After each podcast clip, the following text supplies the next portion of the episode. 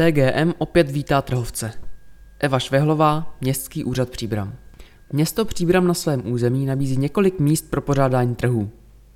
Po dlouhých letech se trhy vrátily na náměstí Tomáše Garika Masaryka.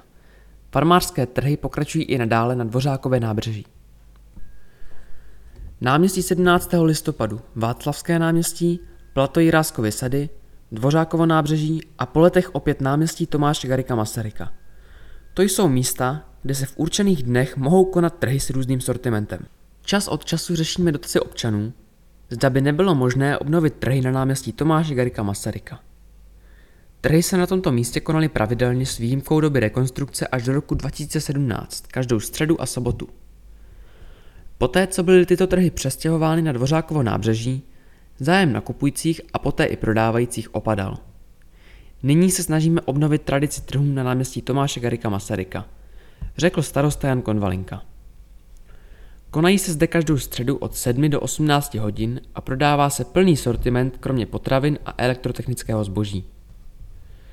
Kdy a kde se konají další trhy v Příbrami?